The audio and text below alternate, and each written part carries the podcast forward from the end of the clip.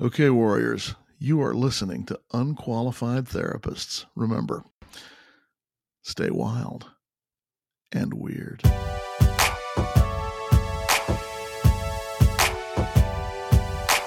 Hey, Warriors, this is Amy. And I'm Sarah. We are the hosts of The Unqualified Therapist. We are not here to give you advice. We are here to tell you our stories, share your stories, and bring on the professionals from time to time. Mental health is complicated, and we know that from our personal experience. We believe in professional therapy. Both Sarah and I use that on our own healing journeys. But we also know it isn't one size fits all. The stigma surrounding mental illness can make us feel alone. We are not alone. You are not alone. And you're listening to the Unqualified Therapist Inc. Warrior. Warrior.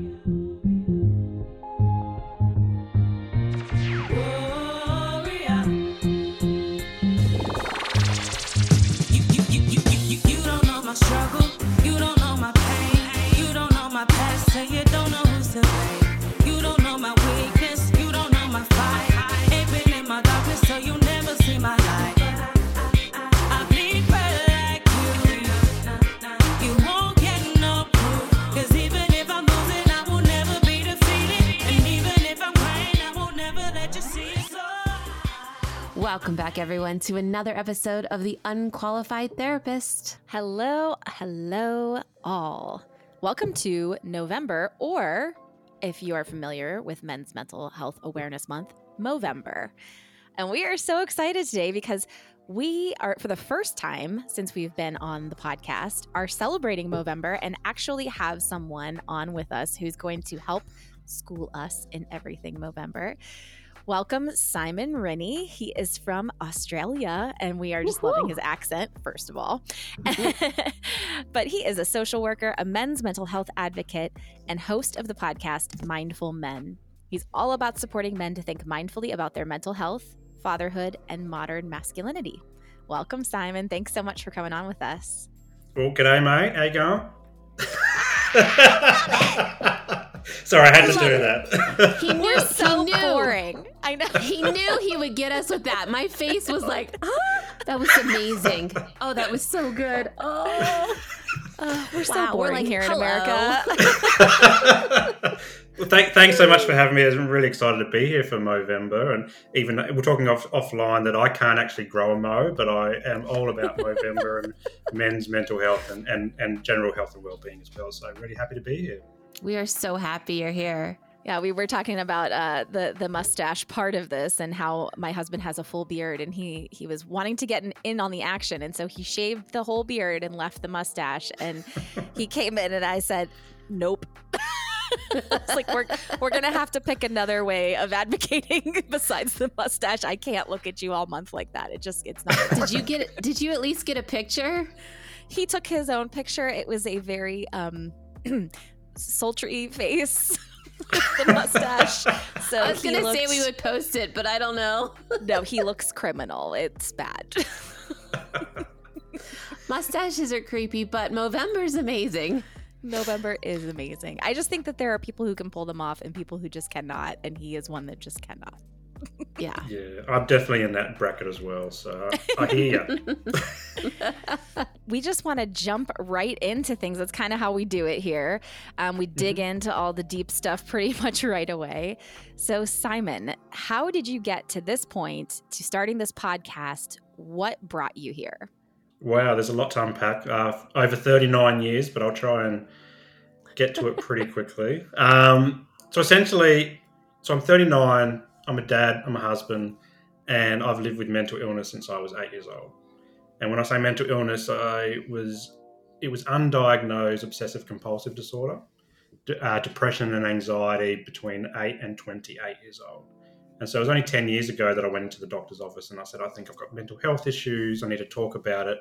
And then got my diagnoses and started, I guess, a 10 year recovery process of different therapy, medication, um, you know, learning about myself and, and mindfulness. So we talk about mindful men. Um, mindfulness is a big part of my recovery process as well. And so this, yeah, it's, it's only come about the Mindful Men podcast and the Mindful Men social media platform since 2020, 2021, when I experienced burnout in the workplace as well. So I've experienced burnout too. And I use that that recovery process as a part of me essentially coming, I don't, you know, coming out into the world saying, hey, I'm a man and I've got mental health issues. Because when I went back to work after burnout, I wanted to share the burnout story because, you know, I knew a lot of people in the workplace were also feeling the same as I were, I was. And I used that as a platform to say, hey, I also live with OCD, depression, anxiety, and let's talk about all of it because it's all intertwined with each other. And and that from doing that, a lot of people came forward and said, Simon, so thanks so much. Like I've been experienced similar, or I know somebody who's experienced similar as well. And then so I got this momentum and started my Instagram account, and then it became the Mindful Men podcast. And then last year I also finished my Masters of Social Work, and then this year I was able to essentially extend mindful men, mindful men into a therapy business as well. So I provide uh, in-person and telehealth therapy for dedicated for men, but also for women as well who want to work with a man. Um, and I focus on men just because of my own journey. I know how hard it is to talk, and I get it. You know, I've been, I've, I've walked in the shoes of depression. I've walked in the shoes of anxiety. I've had suicidal ideation. There's been moments where I didn't want to wake up at night time. Um, I really understand obsessive compulsive disorder, which is so misunderstood in society and often trivialized. Um, you know, people a lot of people use it as a, a, bit of a personality quirk type thing when it can be a really mm-hmm. debilitating disorder. It's actually a disorder, um, and so I, I, get it. I've lived it, and let's use that lived experience, but also my learned experience with social work to help guys to open up and and become mindful of who they are, how they're showing up, and then how you know help them grow into the person they've always wanted to be, not the kind of the guy that they've just been on autopilot with. You know, for for me, it was you know over thirty years. So so yeah, that's kind of what I do over. That's or the the impact of mental illness over me for thirty years in what two or three minutes. It is hard to like tell the story. Sarah and I, when we're on podcasts, we're like, well, and it's like you have to really like get it down there, but it's so much more than that. Um, but you did a really great job mm. explaining it from start oh, to where you. are at now. Um, maybe you can, and we've talked on here a little bit about obsessive compulsive disorder, but maybe you can describe to us um, what it looks like for you, what it looks like for you, and you're right. There's, we talk about language and how hurtful that can be um, with all of the mental illnesses when people just trivialize them and say, you know, you're so OCD or you're so bipolar or whatever it is. Um, so, what does that look like in your uh, situation? Yeah, so I'll take you back to where it started. So I grew up in the 80s and 90s in a place called Adelaide. So it's in South Australia. So it's not in Queensland where I live now. And where I grew up was very working class. There's pockets of, of welfare and low socioeconomics. Um, a lot of people in services style jobs, like my mum was a cleaner, for example, um, or trades or manufacturing. And and I, I, referenced the 80s and 90s because this was the time before social media, before smartphones, before internet in a lot of cases, in a lot of households. And so my understanding of what it meant to be a boy and to be a man and to be masculine was informed by the guys around me and the people around me. So I had I grew up in a household with three brothers, and two of them were older than me. And my dad, we played Australian rules football. So if, if you're not familiar with it, it's like it's like the NFL but without pads, and you can get hit from all sorts of different directions. And it's, a, it's quite a, a brutal sport. You can get seriously hurt playing it. Um, so I grew up playing that, did a lot of track and field in the summer as well. It's a very sporty household. And then, like the things that we would watch on TV, that was the only real other outlet for how to understand the world. So we watched football, so we played it and watched it. We would watch movies like The Terminator and Rambo and Die Hard. Like these are very hyper masculine things that I'm consuming as as a as a child, essentially. And then and so to, to understand the world was me to go okay i need to be a man and, and not cry and not show emotions to suck it up not talk about things because we don't talk about things like that. And in reality mental health discussions i don't even think it was in the dictionary back then. You know what is mental health? What is mental illness i don't know no one no one i knew around like talked about it and so i didn't have an avenue to talk about it either so when i became uh, when i turned eight I remember being in the schoolyard and another another student said to me, Simon, if you stop talking for more than a minute, you're going to lose your voice forever. And so what this triggered in me was this huge overwhelm of anxiety. I'm like, I'm eight. I cannot have this happen to me. And so what that did was it it, it set off what's called the the the O in OCD, the obsessive thought that you can't get out of your mind without performing what's called a compulsive act, which is the C in OCD. It's, it's a behavior essentially. So to constantly check that my voice was there, I would hum to myself. So, but it wouldn't be like humming like a song or a tune. It would be like mm, mm, constantly, all day, every day. And nobody ever said, like I've been reflecting on this recently. Nobody ever said, "Oh, Simon, we we heard you humming," or, or "Stop humming," or anything like that. Nobody ever said that because I would do it so quietly, and I'd do it away from people so they wouldn't think that I'm weird or, or anything like that. And I did that for about two years, roughly, year and a half to two years. Um, and where it becomes a disorder is when you're doing something for more than an hour of your day, and it's quite a significant impact on your day as well. And so I'm doing this, and even though the hums like for literally a, a microsecond, I'm doing so many of them, and it, and it's just all consuming. And then if I don't do the hum, the anxiety of the obsessive thought just becomes so much, it becomes unbearable. I can't not think about it. And by doing the compulsive act, it alleviates it and it lets my brain stop thinking about that particular issue. And so OCD developed, evolved for me over the years, and I still live with it today. Um, in our in our early teens, mum and dad split up and separated, and me and my youngest brother went with mum to live with mum, and my two oldest brothers stayed home with dad. And and so I kind of became the man of the house, and and I felt like this overwhelming need to a keep everyone safe, but also this overwhelming fear that I was unsafe and I was insecure and and so I would spend two to three hours every night locking up the house. So I'd go Oh, maps to the front wow. door. I'd have to touch it in certain ways. I'd have to check the locks closed, and then I would proceed to like the windows. The curtains had to be drawn in a certain way.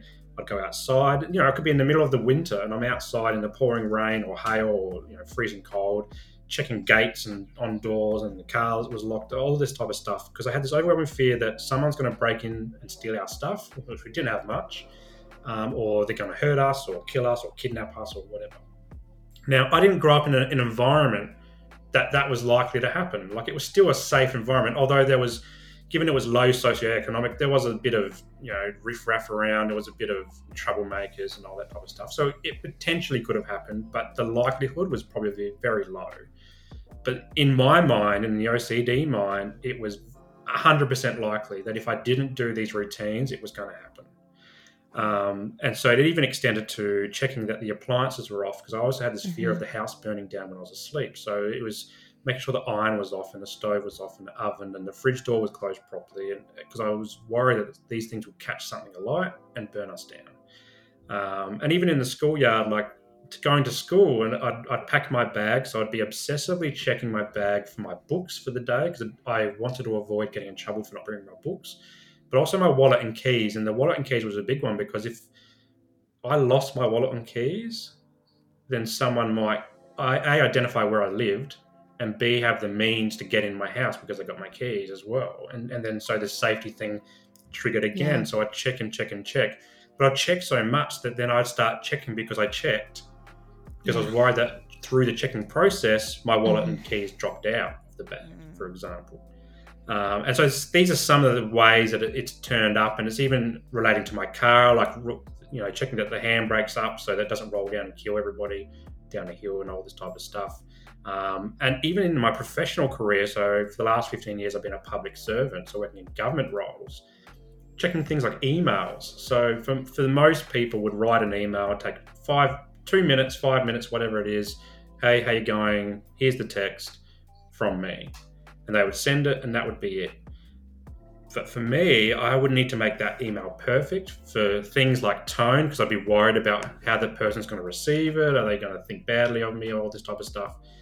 But in a weird way, the OCD would, when I click send, I would then need to go check the sent box because I had this overwhelming fear that somehow the words would change after I click send and the Mm. dis- distribution list would change. And then I started worrying, okay, what if it went to the wrong person? Or what if I missed something? What if I missed something in there that could be offensive to the other person? And, and so all of this stuff that I was doing, I did it in silence. Nobody knew I was doing any of this stuff ever. No one's ever said anything to me until I had met my now wife, who started to recognize some of these things, you know, early on in, in our relationship. And, and from there, you know, it took a long time for me to go to the doctor and even learn what OCD was. Because when I went to that doctor and I said, I think I've got mental health issues, they referred me to a psychologist who did the testing and some assessments. And they said, Yep, Simon, you've got depression. I kind of knew that. That was okay. You got anxiety as well. Okay. I didn't really know I had anxiety, but cool. You've also got obsessive compulsive disorder. And I'm like, what the hell is that?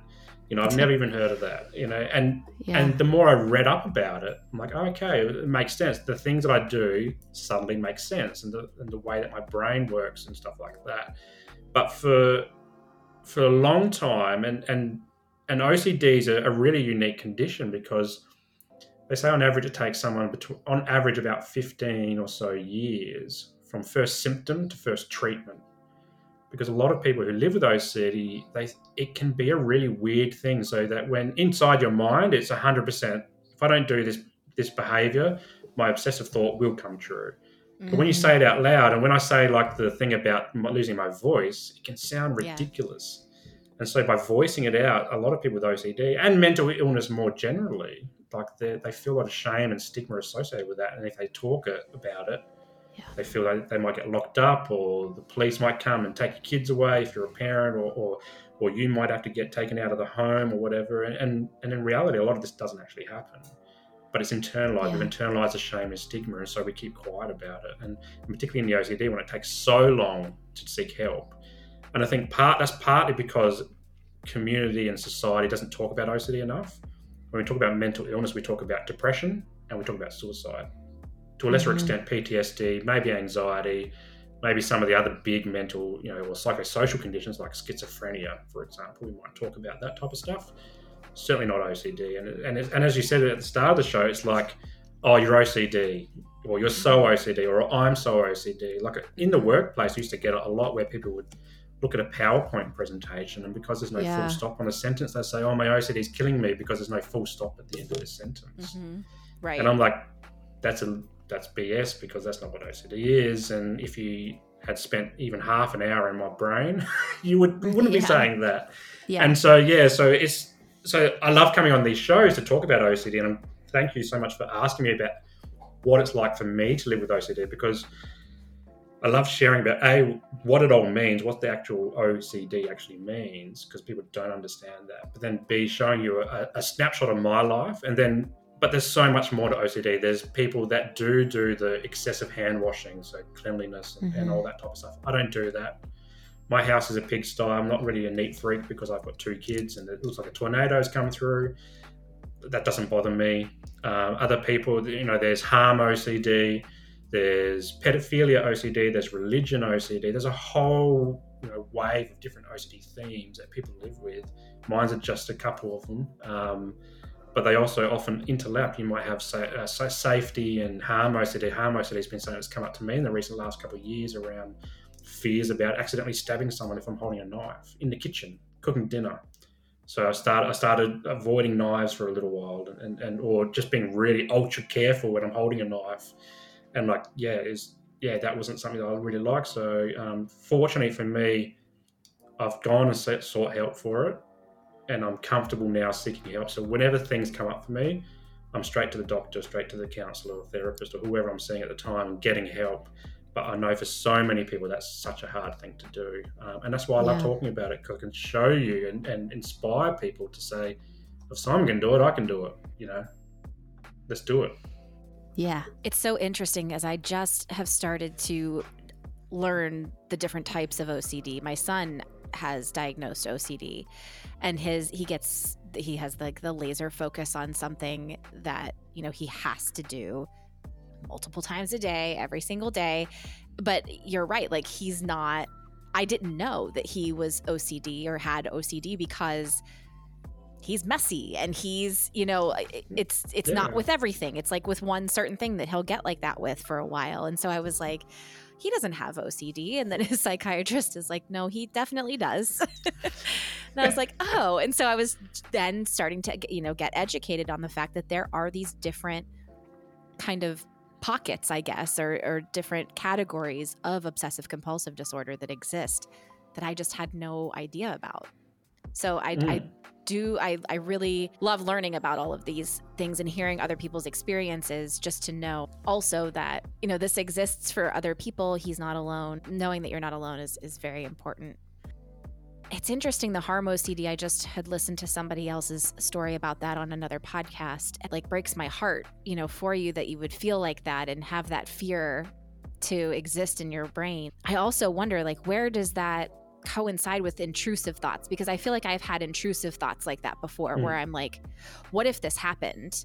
But I don't, I haven't uh, obsessed over it or taken it to like a different level or thought it over and over again on multiple occasions. It'll just come up sometimes, that intrusive thought.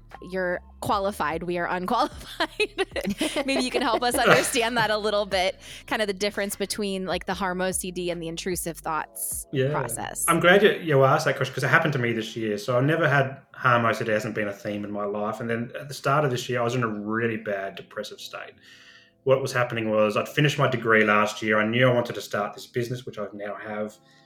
I couldn't quite connect the dots from leaving my old career and, and leaving a stable money that I've had for 15 years, like income, because I've still got to pay mortgages, kids, you know, go to school and all that type of stuff and to start a business was like freaking me out. I never started a business, so I was in a really bad state, and my depression was up, but also my OCD was up as well. And and that's when I started getting these these thoughts about harming someone, and I thought, oh no, I'm getting harm OCD. Like I'm, I don't want this. I do not want to start a new theme of OCD. I've been dealing, living with it for a long time. I cannot deal with another one. And so I went to the doctor, and I, it was around the same time I was getting suicidal ideation. And so I went to the doctor. I was, I was, and I was worried about going to the doctor because I'm like, this is. I was like, if I tell him that I'm holding a knife and then I'm getting these thoughts about stabbing my my kids or my wife, not intentionally. And this is the thing with OCD. Is like oh, you don't want to do the obsessive. You don't want. You, you're not the person who's in your obsessive thoughts. They're just obsessive thoughts. And and he and he helped me quantify, quantify it as so an intrusive thought is is what you're experiencing is actually an intrusive thought. It's not an OCD thing that you're experiencing right now, because it and for most people the thought would come into your mind. It'd be intrusive, it'd be distressing, but you kind of just let it go pretty easily. Mhm. And with but with the OCD mind, you you dwell on it, you keep dwelling on it, and you can't get it out of your brain. And it, we just reconnected with my mindfulness techniques that I have been using for a long time now, or for a few years now. And I was able to recognize that yes, this is not OCD morphing into something new. It's just an intrusive thought. I experience them. I experience them just like everybody else experiences them, and everyone experiences them. Um, I've just got to recognize that when it's coming into my mind, that it's just a thought, not a new version of OCD starting up or, or whatever, because I know what the other parts of my OCD are like, and, and it's very different. So, yeah, everyone gets these thoughts, but it's just how we deal with them and how we can process them and how quickly they move out of our brain, um, because they do come in multiple times a day. It's like, but then most people just can just let it let it go without too much distress. the different things that happened even with the not worrying about not being able to talk or you know the different types of examples you were giving is there like a conclusion it happens for two years and then it went away or you had to work through it or does that still come up sometimes in maybe like really low places Um, the the speech one was only around one and a half to two years. Around the same time, I was doing a lot of this this like it was weird. A lot, a lot of things with like numbers in my head. So I was calculating a lot, like in groups of.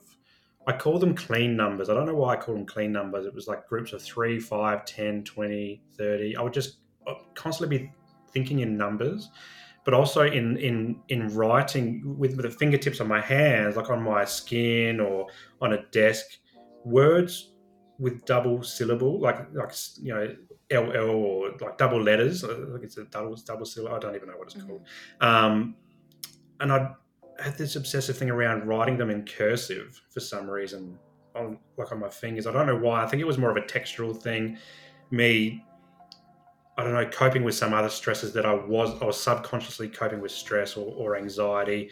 And that was a way to calm the mind and focus the mind as well, because I wasn't thinking about other things. I was just focusing on the letters. But then I had to get them just right. I had to get the numbers thing just right. I had to get the, the cursive thing just right. And if I didn't, I would just keep repeating the cycle. And that's a lot of the thing with OCD is like if me checking a door and it wasn't feeling just right when it was locked, that's when I'm like constantly doing it, and doing it, and doing it, and doing it until it was just right. Mm-hmm. So those few things kind of subsided over time. The checking of the house still happens, and if I'm stressed um, or anxious or feeling low or whatever, it would be more more profound as well. I'd be doing it more often. Um, but when I'm in a calm state, I'm not doing it so much. Um, but you can work through it, and and it's not going to be not necessarily something that I'm here for is here forever. I mean, I've been living with it for 30 years, but um, it's not necessarily going to be here for another 30 years. And there is a really cool technique that I found through Instagram actually, and I'm, I'm glad Sarah you brought up the sense of community like once you realize that you're not alone in the world. And for me that was discovering instagram for one for my wife had been telling me for years get on instagram because facebook's boring. I was like no facebook's where it's at. But it wasn't. And and and through there I, I when i started sharing my story i started connecting with a whole bunch of other people with ocd accounts. And I never knew these people exist. I didn't know there was an OCD community of people out there sharing their stories or tips and tricks on how to deal with this. And through there, I, I was introduced or I found this thing called exposure response prevention, mm-hmm. which is the gold standard for treatment for OCD. So it forms under cognitive behavioral therapy, where you do a lot of processing around what are the cognitions that come in or the, the thoughts that come into your mind. How can we control them so then we can control the behavior? Whereas an exposure response prevention takes it a little bit differently and where it accepts the thoughts coming into your mind because they're going to come into your mind but then it's also it's more around preventing the response or preventing the behavior. So avoiding the behavior or changing the way that we do things. So for example it could be when i check the house i do things in an order. So instead of doing one two three four five it could be one three two five four. So what that does is it empowers me to take control back over my mind that I don't have to do it in a certain order. I can change the order and it might provoke a bit of anxiety in me, but I can work through that. That's okay. And then other days it might be if I'm feeling really good, I could knock one of those numbers out. So instead of doing number three, I can just do one, two, five, four, or something, and mix. mix. And so this is exposure response prevention. It's, it's deliberately exposing ourselves to triggers, and then responding in a way that we can control as well. So yeah, taking control back over the brain and the thoughts as well, and and through that kind of process, you might get to a point where you no longer satisfy the criteria to have OCD, hmm. and it might be hmm. just more that you have OCD traits. So it might be that it doesn't take you an hour of your day to do all this type of stuff anymore. Maybe you can control it within fifteen or twenty minutes. So then you're no longer classified as having OCD, just more the traits of OCD as well. So it is, it is. I don't like to use the word curable, but it is certainly something you can work through, and it became can become less of an impact um, depending on where you are, where you are in life, and if you're getting the right type of therapy and, and, or support. Um, medication is a big one as well. So um, yeah, horses for courses, really. It sounds to me a little bit like that cursive double consonant thing is a little bit like a mindfulness activity for yourself because it's you're focusing on the repetitive action of doing something that pulls your brain like you said it pulls your brain away from that thought. Has mindfulness been a good practice for you in this? Yeah certainly. So thinking i've never really thought about the letters thing like that before potentially that could have been a mindfulness thing. I used to, I know that it used to drive me crazy, like to do it because I knew I was doing it. I'm like, I hate doing this. Why am I doing it? So I think it became more of the compulsive thing as mm-hmm, opposed to a mm-hmm. mindfulness approach. But it certainly has the same kind of flavor to it. It's something that could take my mind and, and focus on something different. Um, but mindfulness came for me in 2020 when I went through burnout and I had lost all joy in, in in a lot of things in life. Um, I was very cynical. I was ex- I was spent emotionally, spiritually, mentally, physically. I was just I was like a potato basically, um, and not a very pleasant looking potato. Um, and I don't know if there is a pleasant looking potato, but anyway. Um, and, and through the therapy process, I was introduced to mindfulness, but it was the first introduction was gratitude journaling. And the whole idea was around with gratitude Yeah. journaling, it, it's to think of three things that you're grateful for. All very well and good, but for, me, for people like me, and I've spoken to a lot of people who are very similar, they're like, after about a week, you're kind of regurgitating the same three things, and it becomes very repetitive. And for an OCD mind, repetition is really annoying because that's what we do. we don't want to do this repetitively, and so I stopped doing that, and I stopped. I stopped mindfulness there. Um, but then, as I was proceeding through the end of my degree, and I was starting to see the end, finish line, and I was going through the stuff at the start of this, this year. I went back to therapy and with a different provider, a different therapist, and he introduced me back to mindfulness, but we switched it up a little bit. And what we did was we looked at my daily. He said, instead of writing the three things you're grateful for, because you're always going to regurgitate the same three things, separate your day into the hourly things that you do. So it could be like seven to eight is in the morning, is getting the kids ready for school and off to school. That could be what you did in that hour. The next hour could be going to a cafe with your wife and having a uh, morning tea at a cafe. And then it could be a whole bunch of business admin or business meetings. And then in the evening, it could be picking up your kids, doing homework, eating dinner, going to bed. So these are all everyday things that most people do. And, and from there, he says, find the three things that you are grateful for for that day. And they can be very small. So for me, I love Mhm. coffee. So it could be the, the, the, the coffee that I had at the cafe. And a second aspect of that could have been the conversation I had with my wife or, or somebody else who I was with at the cafe, or even having alone time at the cafe. These are very small things. And what it does is it helps us helps us identify the everyday things that we do in life that give us joy.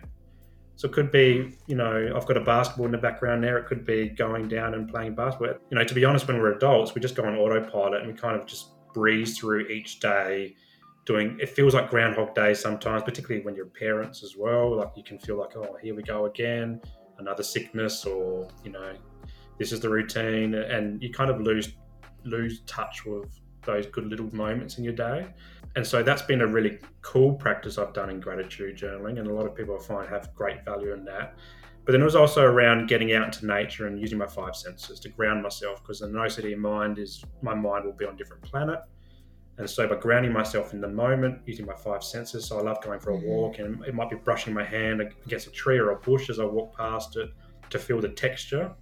Or it could be watching the, the, the trees swaying in the wind or clouds passing by, or even just smelling like the freshly cut grass when I mow my lawn. All these types of things. Like these are just really good feelings that I get. And so I, I call it mindfulness on the move, and it helps me just, particularly if I'm stressed, I can tune into that, go for a walk, tune into that, or a run, or whatever. And when I finish, just feel like I'm a bit more present in the world, more relaxed, and then I can go about my day and tackle the next problem that comes up. So that's really how mindfulness has shown up in my life. And then from a from a therapist perspective, I draw on what's called acceptance and commitment therapy, which is a, a mindfulness based practice. And with the work I do with guys, particularly, we tune into our values. So we look at the things that make them tick as guys, and, and it connects them with their their true identity. And then we use that to set mindfulness based goals, like where do you want to be in three months or a year? How are we going to get over this crisis moment at the moment? How can we use our values of who we are to to get the best out of life as well? And so I, I use those tools and I find them really helpful because I've used them myself in my own therapy. Guys go on autopilot like most people, but they kind of get stuck in those. Oh, I've got to be tough. I've got to be strong. I can't talk about things. I can't get vulnerable, Right. and they kind of lose touch with the reality as well, or their identity. Not necessarily reality, but their identity. I was just going to ask you about that because I think that men's mental health. Is specifically more challenging. Not that we, I mean, there's a stigma around all of it. Um, Right. Sarah and I struggle with that all the time, but men's mental health and the stigma surrounding that is so much bigger, which I am sure is where your movement is coming from in your podcast. But maybe we could touch on that a little bit. You wrote an article. Remind me of the title. Why men need to soften up? Yes. Yes, and I loved it. So maybe you can talk a little bit about that because I think that if we could all just agree that we have emotions and we have feelings and it's okay to talk about it, we might be in a better place. Yeah, I think that the article comes from, you know, that's why I talk about though growing up in the 80s and 90s and I reference those like those those movies we used to watch and the football and all that type of stuff because these are all things that essentially construct us socially to be who we are. Like it's like it's like when you, you're born, it's a boy or a girl, so boy gets blue, girl gets pink. Right. You know that type of stuff. So the whole article and mindfulness and men's mental health and the advocacy I do around this is challenging all that stuff and saying, hey, everything we learned in the 80s and 90s and before that, you know, 60s, 70s, you know, and even after that as well is it's not necessarily true. It's like we can be a boy and wear pink, or we can be a girl and wear blue, and that's okay. And and we can be a guy and be strong and be masculine, but also have a softer side that we tune into and we actually let come out because you just have to look at statistics on two things to, to realize that guys really struggle in this area. And I think it's the social constructs that really inform this. It's one is suicide data like men are 75% more likely to die by suicide. Um, and I think it's very similar in the US. I have checked out the US data, very similar data as compared to Australia. And B is 75%, it's, it's this magic 75% number. I'm not sure why, but it's men are more likely to be perpetrators of family and domestic violence than women.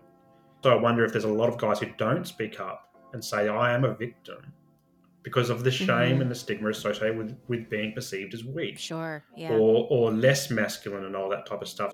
And I tell my story as a way of showing guys that you can talk about this stuff because this is a soft version of, of masculinity, is talking about this stuff very openly. And I do it for the aim of inspiring other guys to do the same because that way we can maybe bring the suicide data down. And Movember is all around men's mental health and and and and showing you know that guys can talk and should talk, and it's a healthy thing to talk as well. Um, and by doing that, like maybe we can also bring down the family and domestic violence as well. I'm a dad yeah. and a husband, and, and we've had some horrific things that we've seen on, on our on our media around what men have done to their partners and kids. And it's just it shocks me, and, and I could never imagine putting my family in that position and I can only imagine that it's either something significant, some significant mental illness happening, or maybe even disability or, or distortion of reality, or whatever it is. But also bottling it up, and and yeah. the, when you bottle things up, eventually it becomes like a volcano. And the only way to express like volcanoes, they don't do it softly; they just blow up, and it's yeah. devastation and destruction and and all that type of stuff. So by talking about it, we can and softening up, we can avoid more volcanoes around the, around the world. I never thought about that with domestic violence, but that is so true. It's like displaced anger. It's this anger for all the things that you've gone through and never talked about and never been able to express or find healing from. Mm. Zero excuse. I'm not saying that. I'm just saying that there that this movement and this idea could potentially help both sides of those things. Mm-hmm. Yeah, definitely, definitely.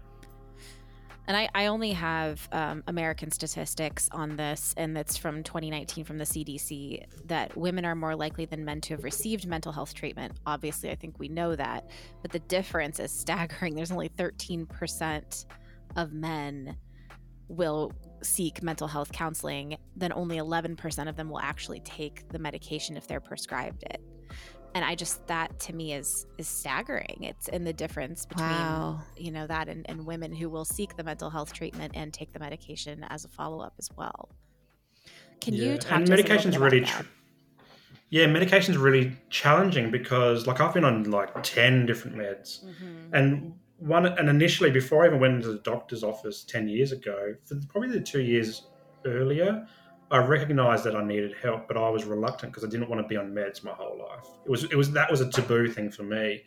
But then when I finally went into it, you know, I'd started different meds, but I had to try out a whole bunch of different ones that made that kind of work with me because like a lot of them you put on weight, a lot of them make you sleepy, and for guys, a lot of them actually you lose your sex drive. Yeah. And so these are like when you lose your sex drive and you're a man and test, men are meant to be testosterone driven and want sex 24 7 doesn't no that's not reality anymore. Maybe when i was a teenager i'm not sure. But like but like that's a play on masculinity itself. If i've got no sex drive and then all of a sudden I'm like am i less of a man because of that? But no it's just this is a medication thing. And the reason you take medication is to try and balance things out in your brain. The challenge with that as well is that we also have other unhealthy coping mechanisms like alcohol and drugs. Mm-hmm. And so when you're taking stuff like that, it kind of uh, disconnects the body from the medication you're taking as well. So you don't get the full effect of the meds because you're also using alcohol. And there's a reason that, you know, are you taking or don't take alcohol or drugs while you're taking this medication is because you want the medication to work. So, so that's a bit of a challenge as well, and particularly in Australia where we have a huge drinking culture. Like it, it's part of our identity. Like we drink from 18, probably earlier. Um, it's all over our sports marketing. It's all over our TV marketing everywhere. It's, it's the same as gambling as well. It's just it's a pandemic in itself, and you know. Um, but yeah, like if you're taking that type of stuff and and then trying to find the right one, I can understand why a lot of people give up on the medications because it's not it doesn't work for them. They don't realize they can go try a different one, or they get sick of trying different ones because you do get like the withdrawals as well. Because like Mhm. every time I change medication, I feel really sick as well. There's only been one that I've changed that was amazing, but I can't use it now as a dad because it would knock me out for 12 hours. Like it would just put me to sleep because I also have, I also have Oh, trouble wow. sleeping. Yeah. Mhm. And so I can't really do that in the night. I need I need to be available for my kids if they wake up sick or my wife is something happening in the in the household. And and it does happen in the middle of the night. I've been we've called plenty of ambulances to the house or whatever because my kids are sick or, or whatever. Um, and yeah, so I can't take that one. And, and so I can medication is a huge thing. I always say that to anyone in the mental health space is like just find what works for you. It doesn't necessarily have to be medication. I know some people that are really against medication. And so I always look at things like are you eating right? You know, are you eating a balanced diet? Are you drinking too much? If you are, can you cut back a bit or have some dry time? Are you sleeping enough? And are you exercising? These are four things you can do before medication and before therapy and, and all this type of stuff. And you can do it today. You can go right now after this, you know, or even listen to this podcast while you're doing some of that stuff. Maybe not sleeping, but exercise would be a great one to do it. Um, so yeah, do those types of things, and then also find someone that you, you respect and trust and love that can is willing to have a conversation around mental illness. And because it's often, like for burnout particularly, like that's that's chronic stress that hasn't been released in a healthy way. And so if you can just find someone to talk about that type of stuff, you might actually avoid burnout altogether just by talking. Mhm. And then, Yeah. then if you you can't find any relief, that's might be when you go, okay, maybe it's therapy, maybe it's medication that I've got to take it to the next level. But also commit to the cause. Like if, if you're feeling unwell, like if you broke your arm, you wouldn't hesitate to go to the doctor and get that fixed, get a cast on. Right. So why don't you do it with your mental health? Like and and, Right, and Exactly. and drinking I- i've been reflecting on this one recently. When you drink you go out and you feel relief you feel some relief. It's like a band-aid fix. And Yeah. often like you go i just need to go out with my mates or my friends and go we'll go partying or we'll go out to a pub or we'll go out for dinner and we'll just get the booze on. We'll, we'll eat all this food. We'll drink a lot. We'll have a merry time.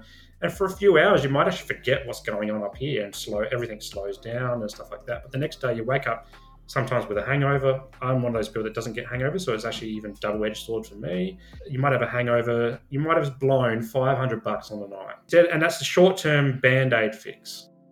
But if you invest that $500 on therapy, so in Australia that could get you anywhere between three to four sessions, depending on who which provider you go for, of therapy which actually creates a long-term impact on your life. And wear it on your sleeve. Say, yeah, I'm going to go. I'm going to go to therapy. I'm I'm going to go and get this stuff sorted because I'm sick of bottling it up. I'm sick of being angry or, or, or tired or sick all the time. I actually want to get help and I want to get it fixed. The same way that we would do our broken arm, you know, because we want to get that fixed. We want to be able Yeah. to use our arm. We want to get this fixed so we can use it. And, and not be thinking Right. about all the other stuff. We want I want to fill this with good stuff and not all the stuff that I'm dwelling on mm-hmm. And trying to outthink myself. You are obviously very familiar with the stigma and the tabooness of men talking about their mental health. So, what got you to the point where you said, I'm going to speak up, I'm going to talk about it, and encourage other men to do so as well? There's three moments in my life that I think of when I get asked this question. One was when I was a teenager. It was the darkest, my darkest, I call them my darkest days. It was when my OCD was through the roof. It was that moment when we left home and we were living with mum. And I remember one night being so exhausted from all the checking and stuff that I just wanted to put my head on the pillow and not wake up again. I wanted to, to suffocate essentially. And something came into my mind saying, Simon, the sun will always rise tomorrow. Hmm. I don't know where this came from. I was never into affirmations until only like the last couple of years, and I didn't. Yeah, I'd never heard of this, but it just popped into my head, and I, and it lifted my head off the pillow. I said, okay, something about the sun. It's it's warm. It's a new day. It's a new opportunity. It, you know, it didn't solve anything back then, but it just gave me a glimmer of hope. And from there, I spent yeah, it, you know, until I was 28, and so that was what you know, 13, 14 roughly, and then 20 so probably 27, I started recognizing in myself that, yeah, I do need help, but I'm not going to admit it because I'm a man. And like, I don't want to admit that I need help. I'm going to keep trying to do. So I try to do exercise and drink less. Didn't really work. Um, and then was uh, when I was 28, when my wife said, basically, Simon, you've got to get this sorted, otherwise, you've got to get out. You know, and not because she wanted to change me in any way, but because she knew I could be better, and she knew I actually wanted help I just wasn't ready to admit it. But then finally at 28, I'm like, yeah, I've got to admit it and have those first few conversations. So that was with my GP, that was with the psychologist. And then I didn't talk about it unless it was with a counselor, a psychologist, a psychiatrist. I've seen a mental health social worker as well. Um, I only talked about it with them, but it was through the burnout thing that I'm like, you know what? I'm sick of wearing a mask around mental illness. If I'm going to talk about burnout at work I'm, as part of my recovery and on Instagram, I'm going to talk about everything else because it, burnout's just one part of me. Like I've, OCD's been a huge part of me. Depression, to a lesser extent, anxiety. Although that peaks and troughs, you know, depending on what the situation is. I'm just going to let it all out and actually start living my authentic self and my authentic yeah. life and my genuine. And this is me tuning into my values of being authentic. And and because I just got so sick of hiding parts of my life from everyone, my mum and dad included, and my, my family yeah. included um, and it's just so relieving to talk about it. And I'm used to it. I've had a lot of practice over the last 10 years. I've had a lot of practice, but it's so relieving and it gets easier every time. Um, and now I wouldn't hesitate. If something's wrong, I just don't hesitate to go straight to the doctor and say, Yep, I need help. I'm all over the place. There's red flags that I, I notice, like I start drinking a lot. I feel cranky all the time. I'm short fused. I just feel miserable and stuff like that. And I recognize I'm probably not exercising, I'm probably not eating right as well. So these are all red flags for me. go, yep, I've got to put my hand up. I'm going to get help because this is important for me. And I'm just living my authentic life. It's part of my who I am, and I would do anything to try and work through it and, and try different things. Like I've tried breath work recently, which I thought was really hippie and weird, but it's it's really actually really cool. I did yeah. men's yoga for a while. I'm like, that's hippie that's girly thing to do, yoga. And but it was so it was nice. It was relieving. It was it was self care. Like and and guys don't think about self care a lot. Like it's seen as a feminine thing to do.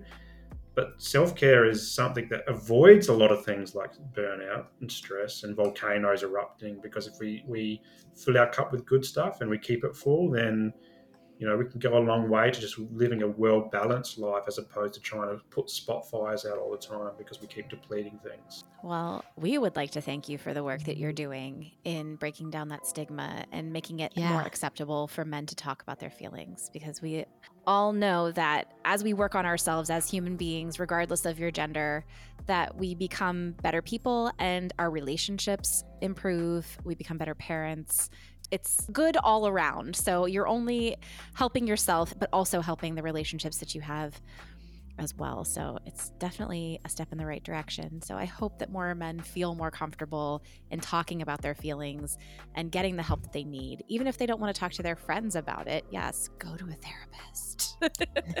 yes. But, yes. so thank you for doing that work because women can say it all we want, but it's not going to have the same impact as men speaking up and saying, "Hey, it's okay. It's all right yeah. to talk about your feelings. It's okay to go see a therapist. It's okay to take medication. It's okay to talk about your mental illnesses. We all experience something like let's talk about it. Let's open the discussion." Yeah. So thank you for yeah. doing that cuz it's not going to have the same impact coming from us. And I guess like in thinking about that, there's two affirmations. We talked a bit about affirmations today, and it's something I've only recently come in the last couple of years.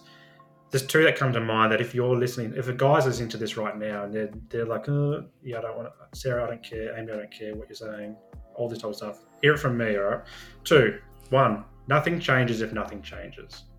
So if you're struggling, you know you're struggling, but you don't change anything, you will continue to live the same life. Like you've got to change something. And two, the other one was is a, is a great. I don't know where that first one came from, so um, that's not from me. Or you can quote me if you like, but I didn't make it. Um, I'll put it on a mug or something or a T-shirt. Um, the other one is a Tony Robbins quote. It's it's change happens when the pain of staying the same is greater than the pain of change. And so, if you need any encouragement, think of those two those two affirmations or quotes or, or mantras and recognize that, yeah, how I'm showing up today is not the guy that I wanted to be growing up. Because we ask our kids, like, what do you want to do when you grow up? And they're like, oh, I want to be a fireman or an astronaut or I want to be a YouTube star. I brought my, my kids into YouTube at the moment. So he wants to be All of YouTube them. star. They all want to be YouTube the stars. stars. I do too. of them. Like, what have I been doing the last 10 years? Trying to do real work. I should, should just be sitting there playing video games or, or something like that. Um, and it's okay, got men and women, like adults, we can tune back into that stuff and actually cha- we can pivot and change. And, and COVID, as much as everyone, you know, COVID's caused a lot of drama around the world, it also helped a lot of people realize Yes. I don't want to do this anymore. I want to do something different. I want to be the person I, I wanted to be when I was a kid. So go do it. Change. Change happens when when you need it to happen. You've got to reflect inwards and go, this is my aha moment. And there's people out there like me who have been through it, and now we're trained, qualified therapists that we can help you through it as well. You don't have to do it alone. Thank you so much for coming on. That was a wealth of knowledge. I really feel like there's just so much goodness in this conversation, and so many people are going to. Hopefully, we do have a lot of female listeners, and what they'll do is pass this episode on to their partners or to their male friends, and then we'll also lead them to your podcast too, so they can listen in more. Wonderful. And thanks so much for having me. Uh, You, it's good that you're wrapping me up because I will talk for the next four hours. Um, We will too, though. Like we're very guilty of that as well. So it's we will fine. too. We will too. Yeah. but yeah, no, thanks so much for coming on and and holding space for a mental health discussion because that's really important as well. Is when you say, "Are you okay?" Then allow the time for someone to respond. You know, however Yes. that is, and and and thanks for doing that with me. I really loved our chat today. Awesome. did Thank you again. We're going to link everything in our um, show notes. So it's the Mindful Men podcast, and you can find that Yep. on anywhere you find your podcasts. just started a TikTok where I share some of the stuff from my own podcast on there. Haven't I've done one dancing thing, but that's really corny as a dad dancing thing. I love it. I can't wait to see that. I'm going to go check Oh, out yeah. as soon as we're done. Please, and then share and then make me viral for all the good reasons. Um, but yeah, like it's just mindful.men.aus on most of the platforms. Um, and then the website www.mindful-men.com.au. If you're looking at therapy with me, I'm only practicing in Australia as well, so it's really important to note. But I do do it Australia wide through like a Zoom call, or if you're on the Sunshine Coast, I can come and meet you in person, and we can go down the beach and be mindful there, or go up to the hinterland, or I want my for a therapist to go to the beach with me. Same. wow. That sounds amazing. We would have to move from the gray cloud that is Pittsburgh, Pennsylvania, though, for us to be able to go to the beach for therapy. It would not take a lot to convince me. Here we come, Simon. Oh, get ready come, for come, us. why not? Come to the land down under. yes. Oh, wow. Thank you, Simon, for being on. We really appreciate your time and your story and your wisdom. Thank you. This episode was brought to you by Sarah Simone and Amy Baumgartner. Theme song and other music provided by Epidemic Sound. All episodes are mixed, mastered, and produced by me, Sarah Simone. To help us keep making episodes just like this one, consider supporting us on patreon.com slash unqualified therapists inc. Or share us with a friend, relative, coworker, hairstylist, butcher, baker, candlestick maker. Sharing us not only helps keep the mics on, but it furthers our mission in removing the stigma. If you have a mental health journey you'd like to share, email us at unqualifiedtherapists at gmail.com or reach out to us on our website, www.unqualifiedtherapists.com. Until next time, hold on, warrior. We're gonna make it. Say it say it proud, shout it out, it when we go.